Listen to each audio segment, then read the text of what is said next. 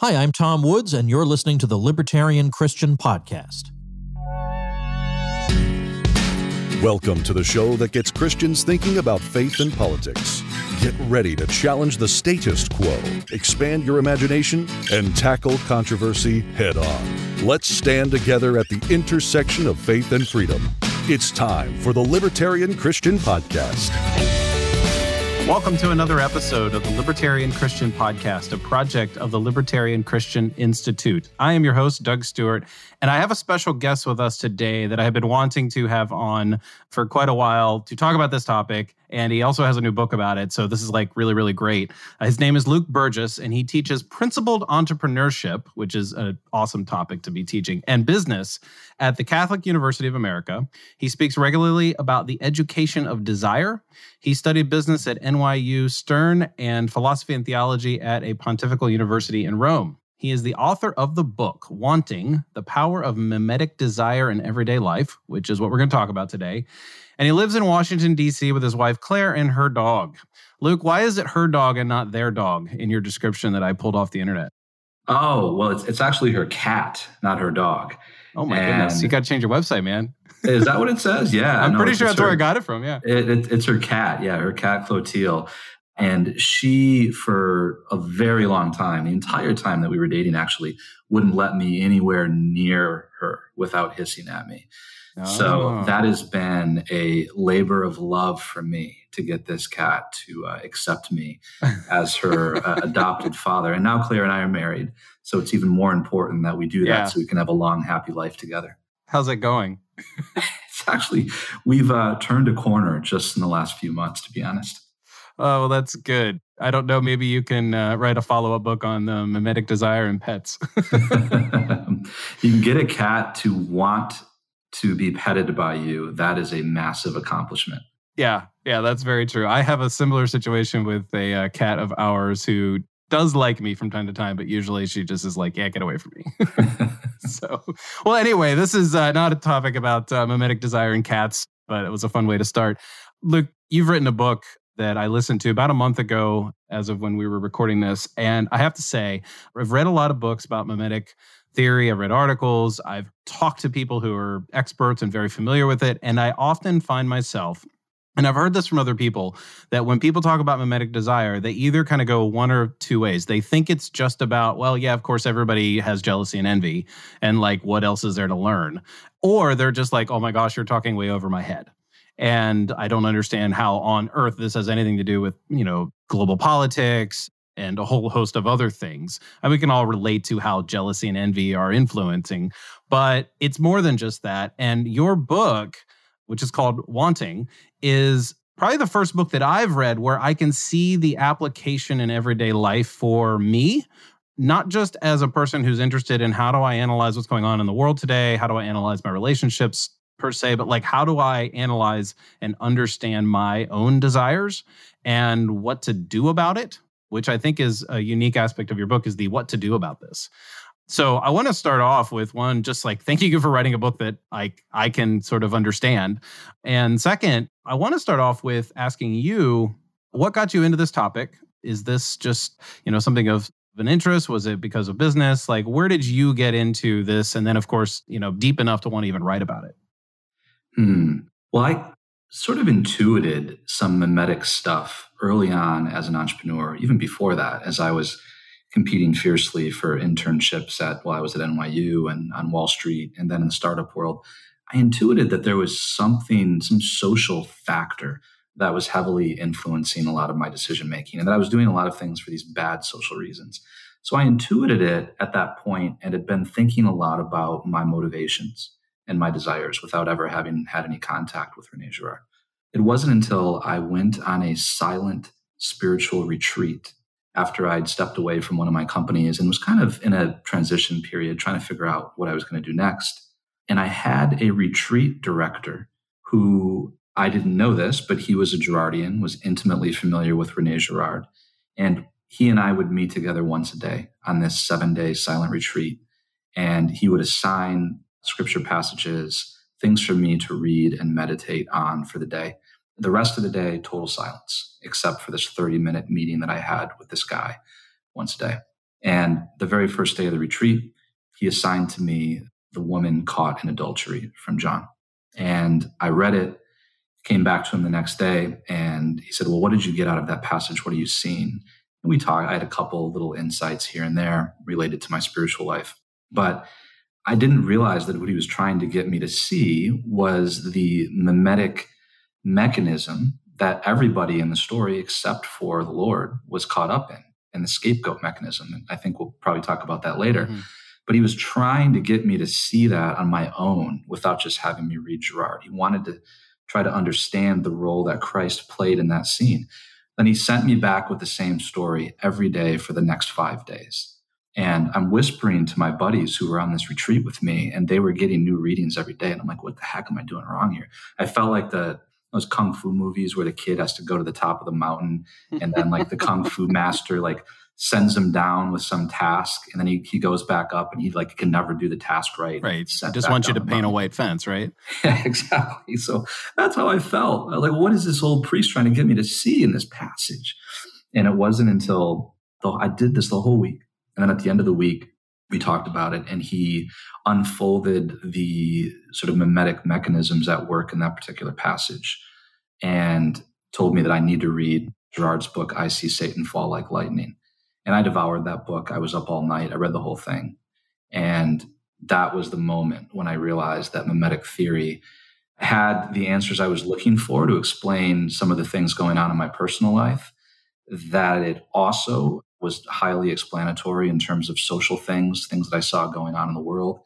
And on top of all that, helped me understand Christianity at a much deeper level and some of the things that were going on in, in, my own spiritual life. So that that was my introduction. And then that took me on a very, very long 10 year journey where I, I dove deeply into it. And I saw the same things that you did in a lot of the books that I'd read about mimetic theory. It was very theory heavy. Mm-hmm. And I often had a hard time making the connections to lived reality and to my personal life. Yeah. And that's why it was so important for me to do that in this book.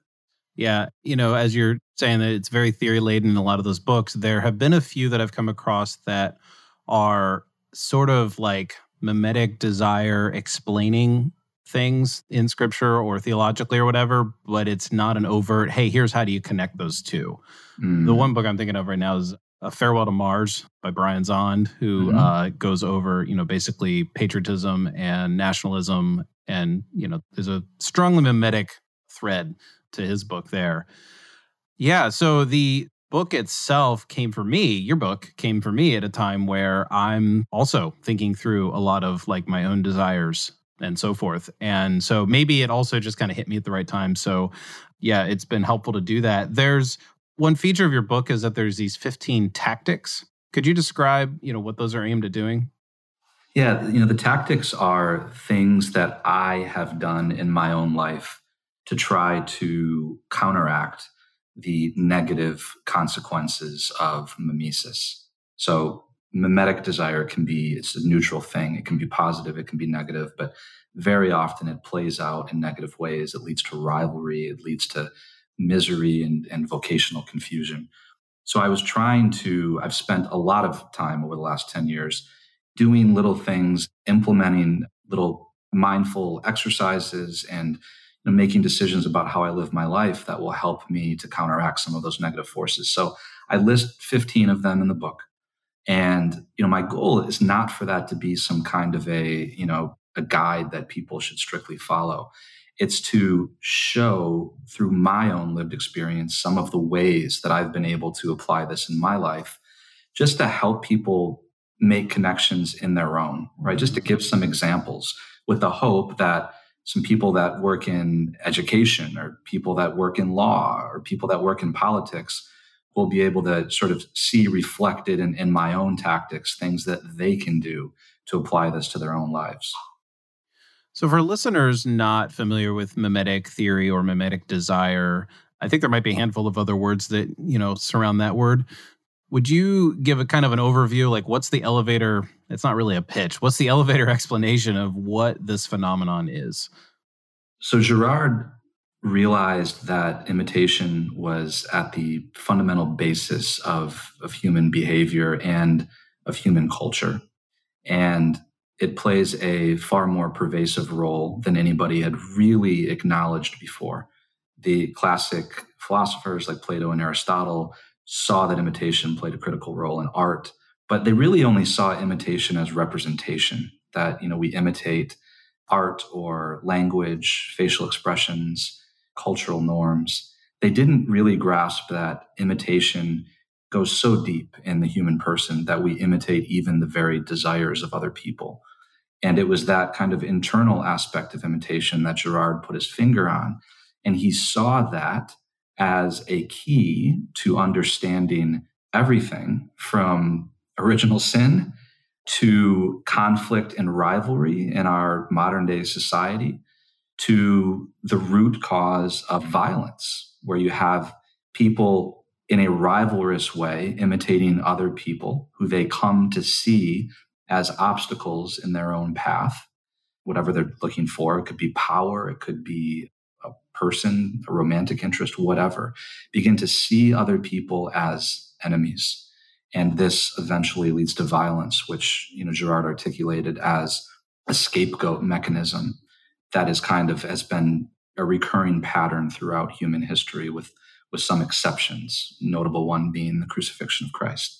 And the mimetic theory starts with this key insight of mimetic desire being at the heart of human relations, so fundamental to it that it is addressed specifically in the Ten Commandments, in the, in the Tenth Commandment itself. It's been there sort of from the very beginning, at least with, you know, since sin entered the world.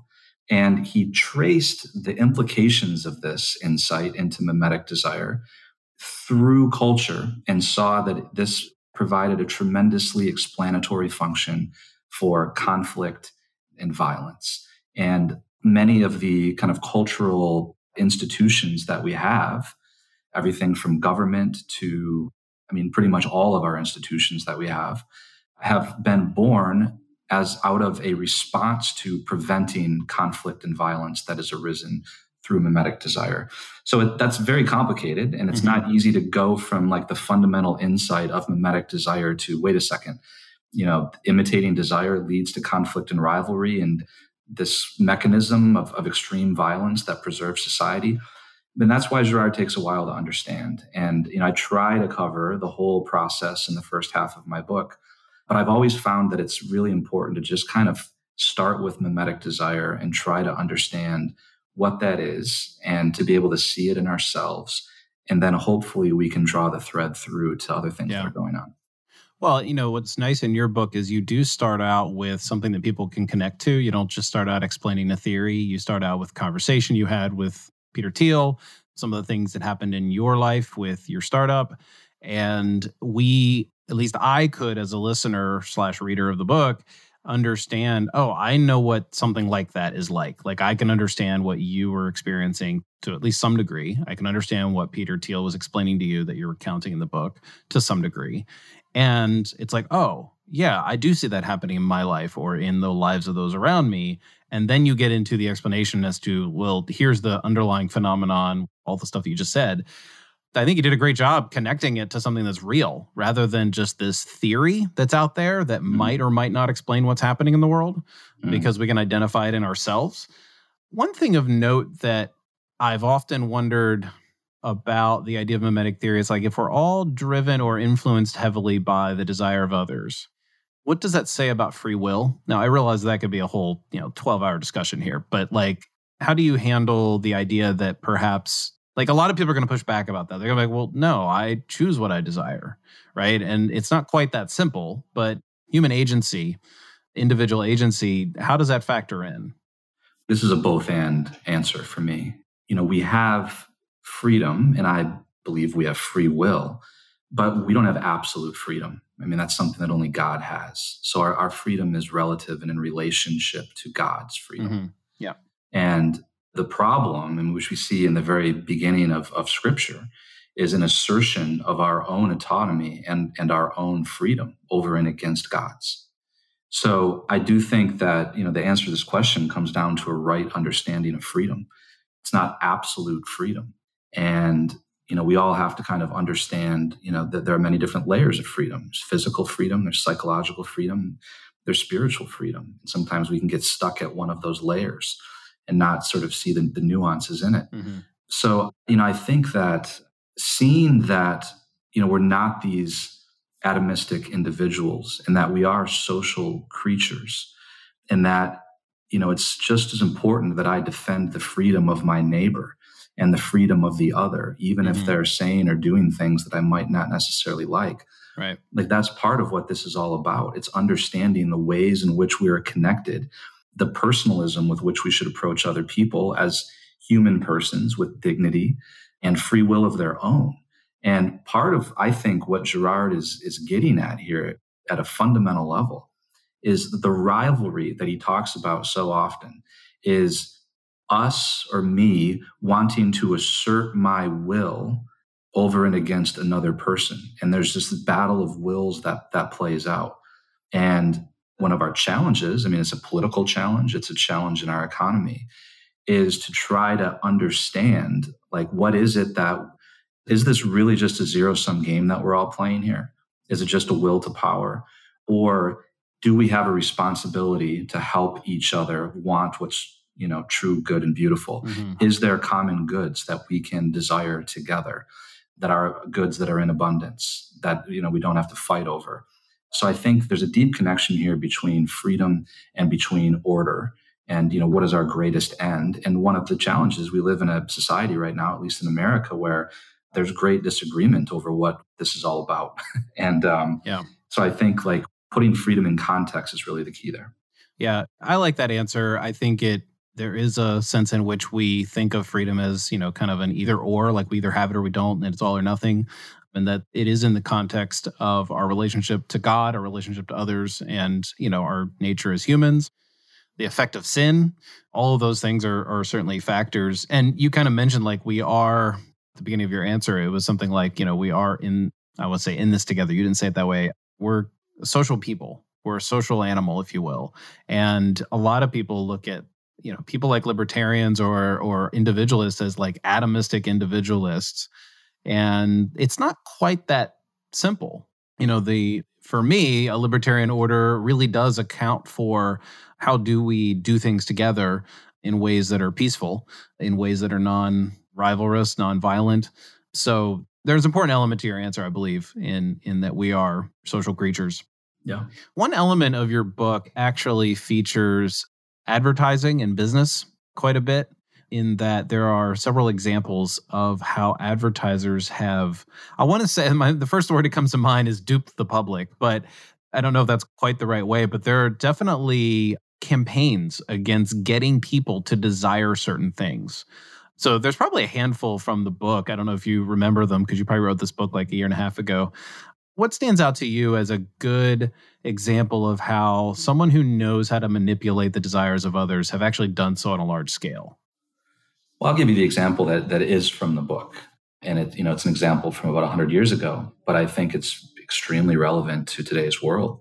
You know, I tell the story of Eddie Bernays, who's the nephew of Sigmund Freud and kind of considered the father of what we now know as modern day PR. Back then, he called it propaganda. And he was hired by one of the largest tobacco companies in the world to try to get women to smoke because this was shortly after World War One in, in the 20s. It was totally taboo for women to smoke in public, but most of the men were addicted to cigarettes because they were included in the rations in, in the war. And what he did is he, you know, he very closely sort of tied the campaign to get women to smoke to this notion of freedom. And he orchestrated this large scale event on Easter Day. Uh, it was 1929 Easter Day parade, where he planted a bunch of women in the parade that had Lucky Strike cigarettes hidden in their in their coats. And on his cue, they very attractive women, kind of models of desire. They pulled out the cigarettes in total defiance of all of the taboos in public, started smoking, and you know, had this whole campaign, had, you know, New York Times reporters sort of lined up, ready to take statements. And he said that they were smoking torches of freedom and that this was an act of defiance and that they, you know, they should be equal to men. And, you know, the next day, Torches of Freedom was just plastered as a headline in every paper with these women walking down Fifth Avenue. you know, smoking their cigarettes. And they served as very powerful models for the rest of the women in America. And it worked. Over the next 10, 20 years, smoking really took off among women. The thing is, that was a total scene that was set meticulously by Eddie Bernays. There was nothing spontaneous about that scene whatsoever. He orchestrated every single aspect of it, including giving the women ex- just very explicit directives about when they were to pull the cigarettes out and start smoking, what they were to say if they were questioned by any kind of interviewers. And they had no idea. The whole thing just appeared sort of spontaneous. He's like a magician, like an illusionist. And they all sort of thought, or at least the women that picked up smoking from seeing this act on TV, all very much thought that what they had witnessed was this kind of spontaneous free act, when in fact it was not. In fact, it was the product of meticulous planning and frankly manipulation. So he understood very well the way that desire, the way that psychology works. So I think that we still see this kind of thing playing out all the time, sometimes even in the name of freedom. So that, I mean, this goes back to what we were just talking about, right? Like how free were those women? Mm-hmm. I'm not so sure. Yeah. If you can evaluate yourself, you realize that you've made choices that you're like, oh, wait, that somebody influenced me there. Somebody influenced my desire by giving me something to desire. So mimetic desire isn't as simple as saying we desire things that other people have it's also the idea that we desire what others desire. And I think that's, for me, that's been the sort of hurdle to get over when I first started encountering this idea. It's like, well, of course, advertisers want us to want things. But when they demonstrate what others desire, it's somehow even more powerful. And that's really, it's almost scary to some extent. Mm-hmm. But on the flip side, you know, as you point out in the book, like you can model good desires for other people. Sure. Yeah, so it's not just wanting what other people want because that can happen by complete coincidence, right? Mimetic desire is wanting something because somebody else wants it. So there's that element of causality there. And you go deep enough with Girard, he starts speaking about metaphysical desire. So it's not a desire for any particular thing at all. It's a desire for being itself. And that's why so it's it's the people, not the object. So desire is not object oriented at all. And you know, when you're caught up in a mimetic rivalry or you have a powerful enough mimetic model, the objects can change. They can change by the year, they can change by the month, they can change by the day, because what matters is the person and the person's desire, because the imitation is of the desire of the person. So, you know, if one year they're working at a certain company and then the next year they change industries, as their desire changes or their perceived desire changes, and that's where things get really tricky, so does ours. Mm. Because it's the desire that matters and not the thing itself.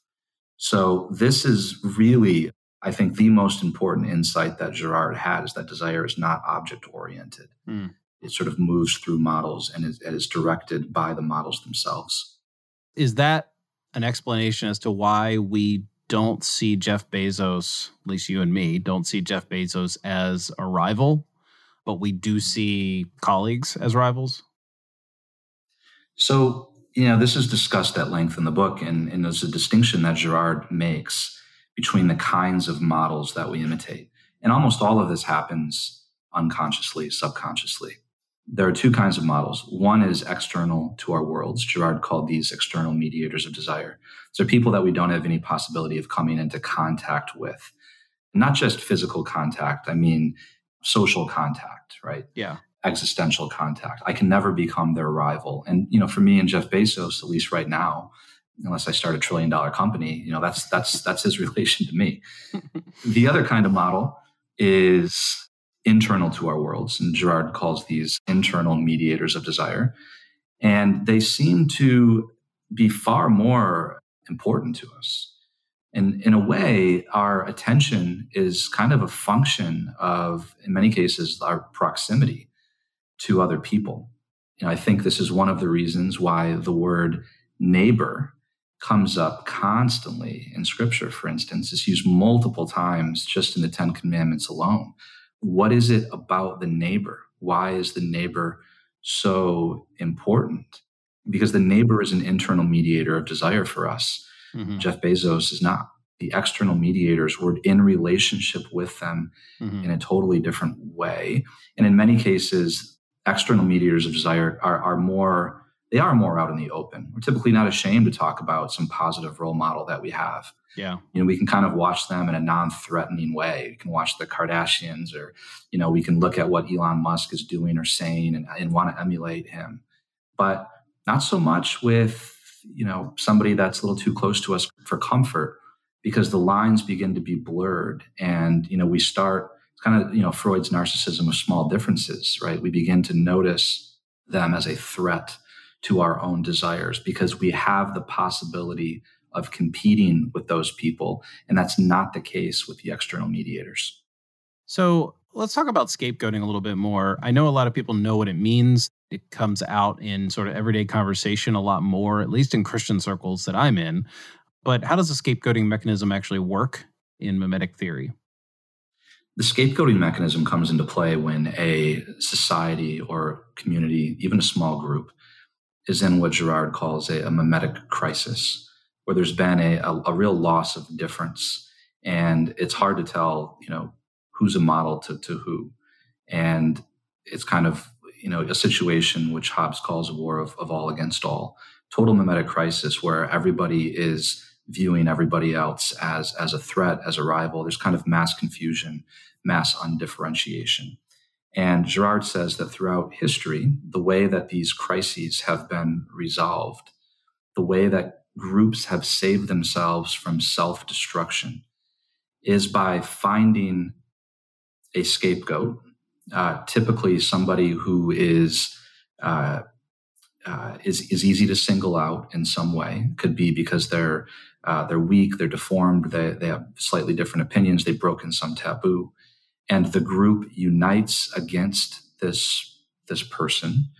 Um, sometimes the scapegoat is an, is an entire group of people, but unites against the scapegoat.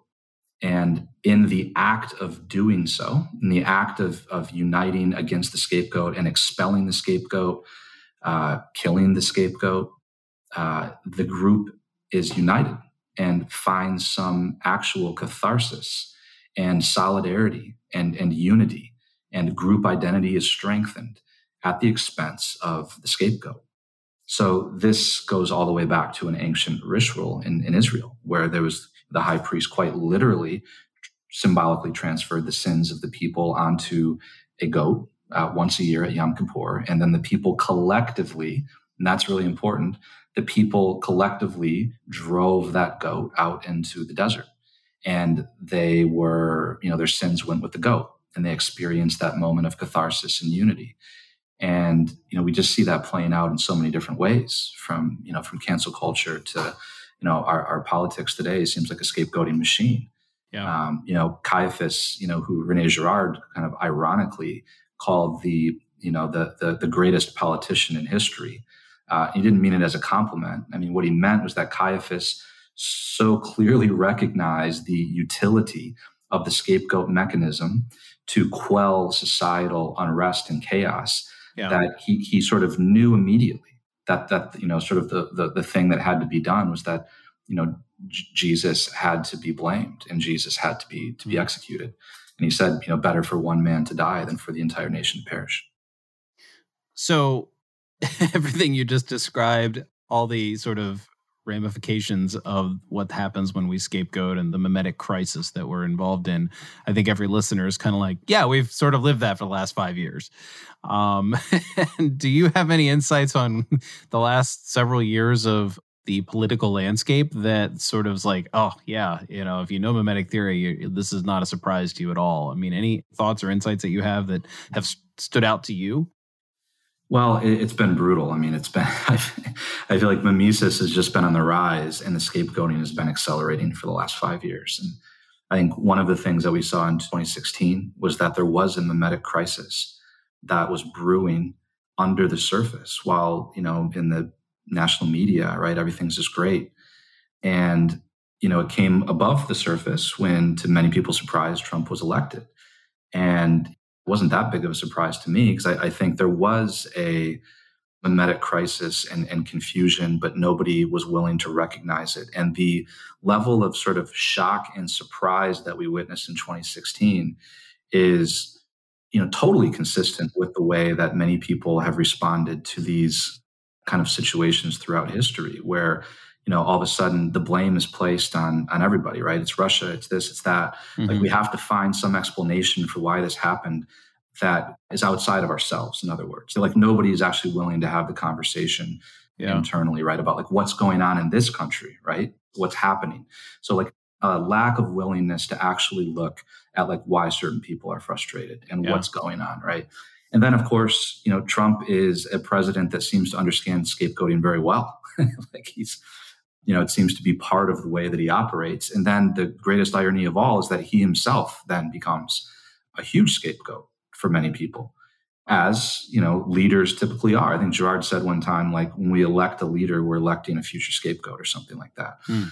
which has become a, another way to deflect the serious self-reflection that needs to be done so uh, yeah i mean i've seen i could go on and on and on about yeah, this yeah. i mean I've, I've joked that i'm trying not to have too many conversations about politics because i mean i might have to write a book that applies this idea only to politics. And if I can time it to come out in 2024, maybe that'd be uh, it'll be a good thing. But yeah, there's just there's so many there's so many implications of this. Well, I, I do have one follow up to what you just said. I can look back, and even at the time when Trump turned out to be elected, I didn't expect him to win, but it wasn't a surprise to me.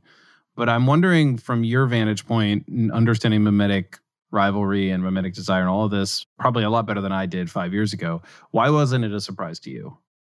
Uh, well, I think there's probably a couple of reasons. I mean, for one thing, I've never really lived in a very homogeneous environment. You know, I've sort of always been sort of surrounded by people on the right and the left and, and just sort of listened to many, many different people. And I think that kind of helped temper the surprise a little bit, right? When you're just exposed to more opinions right. and more yep. voices, right? And I've always made an effort to do that. So that's certainly part of it. I think that there had just been a lot of things brewing for eight years that people didn't have any kind of outlet for. And it was extremely energizing to find mm-hmm. somebody who sort of represented or sort of symbolized a lot of the frustrations and a lot of the anger. And I mean, so, I despite think, that he was basically an upper class, I don't know if he's a billionaire, but you know, super millionaire, it didn't matter to the common folk because they aligned with him.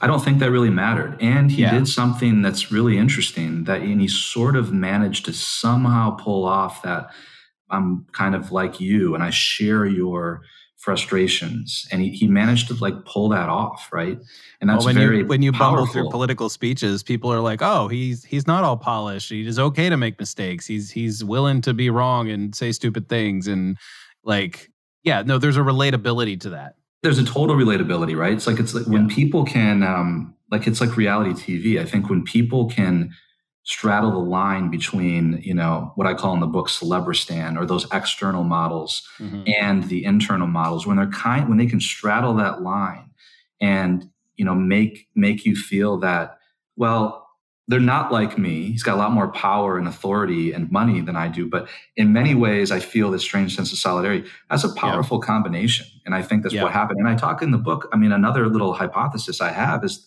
is I think The Apprentice contributed more than anybody is willing to admit to why he was invested with a lot of the um, power and authority that he was. You know, he ran this show for many, many years, one of the most popular shows on television, that was essentially a resolution of a mimetic crisis in every single episode. Every episode is a mimetic crisis that is resolved with him sort of playing the role of a high priest walking in the room, sitting in the middle of the table, and telling somebody they're fired. And one way to think about that is that, okay, the scapegoat's gone. We can all get back to work, right? Mm. Subliminally, I think that almost invested him with a sense of, I mean, I, I dare even say like sacred power, right? To solve problems that was internalized. And I don't even know if we know the extent to which that's happening. Yeah. Well, man, this conversation go on like double and I, want, I have a few other questions i want to ask but it's so interesting to me to think about the way politics has worked and trump is clearly has clearly been a scapegoat of a kind and you know, it's interesting you said that any politician that we elect is sort of a scapegoat in some fashion, which also, you know, brings to mind the fact that we don't actually kill scapegoats anymore. I mean, those rare circumstances do happen, but Trump wasn't killed. He was voted out of office. All right. It wasn't like he was eliminated, I should say. So eliminating the scapegoat isn't really happening. And I'd listened to your audiobook and then, you know, you were generous enough to send me a copy and I was skimming through it in preparation for this. And it turned out that there's only like two pages on this topic, but I wanted to ask you about it, which has to do with these inventions that society has come up with to mitigate the negative consequences of mimesis. And one of them is a scapegoat mechanism. And the second is the market economy. And I just wanted to kind of, you know, you can explain that a little bit for our listeners because I've read your book. So, why is the market free exchange, market economy, however you want to put it, a sort of second invention beyond scapegoating that has helped us quell violence?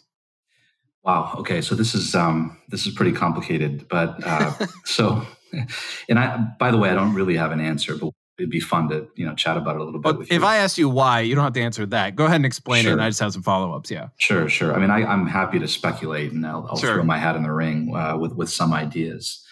So, you know, Girard said pretty clearly that, you know, the scapegoat mechanism, you could almost think of it as a social innovation in a sense. Not that it's, I don't mean innovation in a positive sense of the word, because, you know, scapegoats were killed and tortured, but it was a social innovation that seemed to have allowed human beings to not destroy themselves, you know, to allow societies to be preserved and to allow the building up of institutions. So, in that sense, Girard sees the scapegoat mechanism as part of what allowed early societies to evolve and to grow.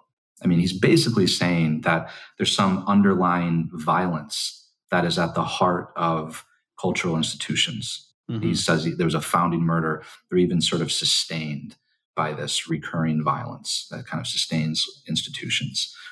He also speaks in one of his later books, I believe it's Evolution and Conversion. He's asked about the modern sort of market economy.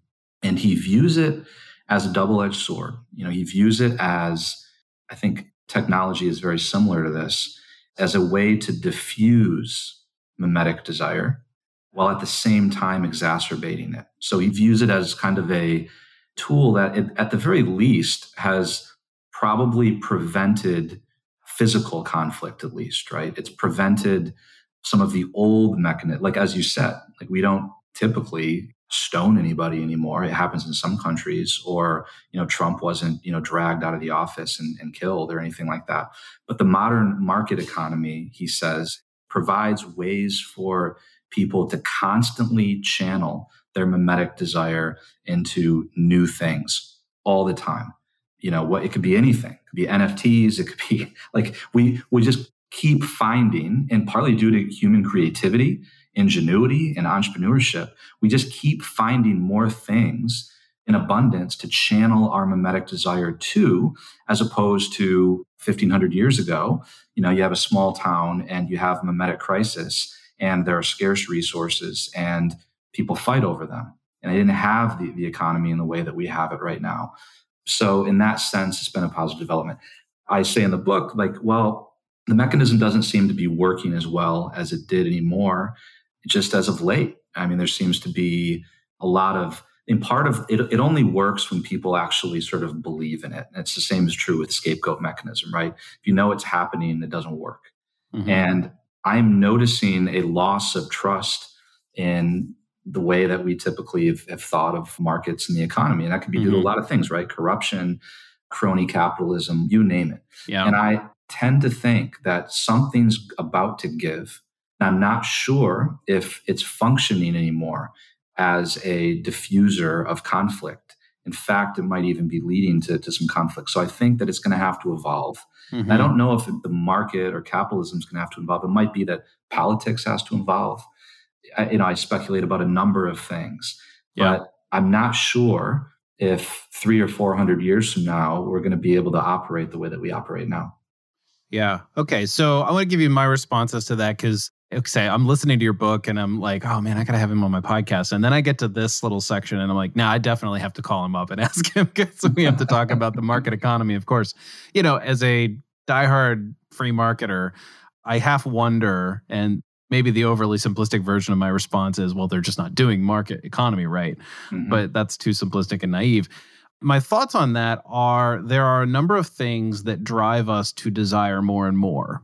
And I don't know if that could be blamed on the market economy or could it be blamed on, or maybe not blamed, but could it be explained by that our market economy is engineered right now over the past good 60 to 80, eh, maybe 100 years to fulfill what people want in a way that is it's it's not really capitalist it's more consumerist that fulfilling our desires is the only thing that the economy has sort of been sort of prepped to do. And by that i mean sort of like the keynesian aspect of like well we can have what we want. There's no real thing as scarcity. We can print money if we want to. We can we don't have to postpone gratification in order to receive things. So like the reverse of you know reaping what you sow. You sow and then you later reap. It's been kind of reversed. We can have what we want and we can pay for it later and there maybe that's what's happening is that there is a we're going to end up paying for this and something's going to give. Something's going to replace a market economy or maybe tweak it or maybe in a bad way supplant it and we actually go backward. There's that aspect as well. So i'm kind of wondering if the economy isn't really a market economy although maybe that's the best way to describe it for now but that it's a consumer mindset economy and that we're going to have to hit some hard times to realize that oh my gosh we've been doing this all wrong because that is not how we find deep fulfillment. That is not how we actually acquire wealth and prosperity in a real lasting way. Well, I totally agree. Uh, and I'm glad you mentioned the distinction there with consumerism and capitalism. I totally agree. You know, we're printing money. Like at some point, we're going to have to pay the price if this is the way that we operate. And I don't know if you noticed in the last chapter of the book, but when I'm talking about engineering desires, I mean, it's really a shot at Keynesianism and, a Keynesian approach, right? It's like, oh, yeah. you know, we can just keep this up. We can keep printing more. We can keep calibrating everything in just the right way to make sure that everybody's happy. And Adam Curtis has a great documentary, Century of the Self, and then more recent one called Can't Get You Out of My Head, right? He's kind of talking about this dynamic where, you know, we just engineering happiness machines, right? And mm-hmm. people are constantly seeking happiness. And that if we just, you know, tweak everything the right way, kind of from the top down, then we can maintain this equilibrium. We won't never grow too fast or too slow. Yeah. That's a major problem.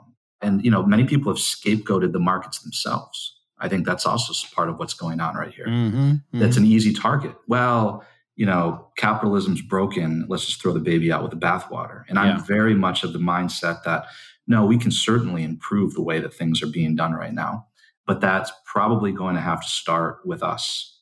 And I, I very much have more of a bottom up yeah. kind of approach to that, right? And I think you and I we've chatted before, and we're in a lot of alignment on this type of issue. And the the market economy, in my mind, is just not serving human flourishing anymore. It seems to be like what you said, like it's set up to what was the name of the documentary you just mentioned? Century of the Self. The Century of the Self. Yeah. I'm like, that's yeah. totally, that's totally right. Like that is what we've been primed to believe is that it's all about ourselves. Not it all about when I say it, I mean like our lives are should be about ourselves and our greatest desires. You know, we need to fulfill them, pursue them, whatever that is. But we're not taught to understand something we probably don't have time to talk about here, but like you call deep fulfillment mm-hmm. in life.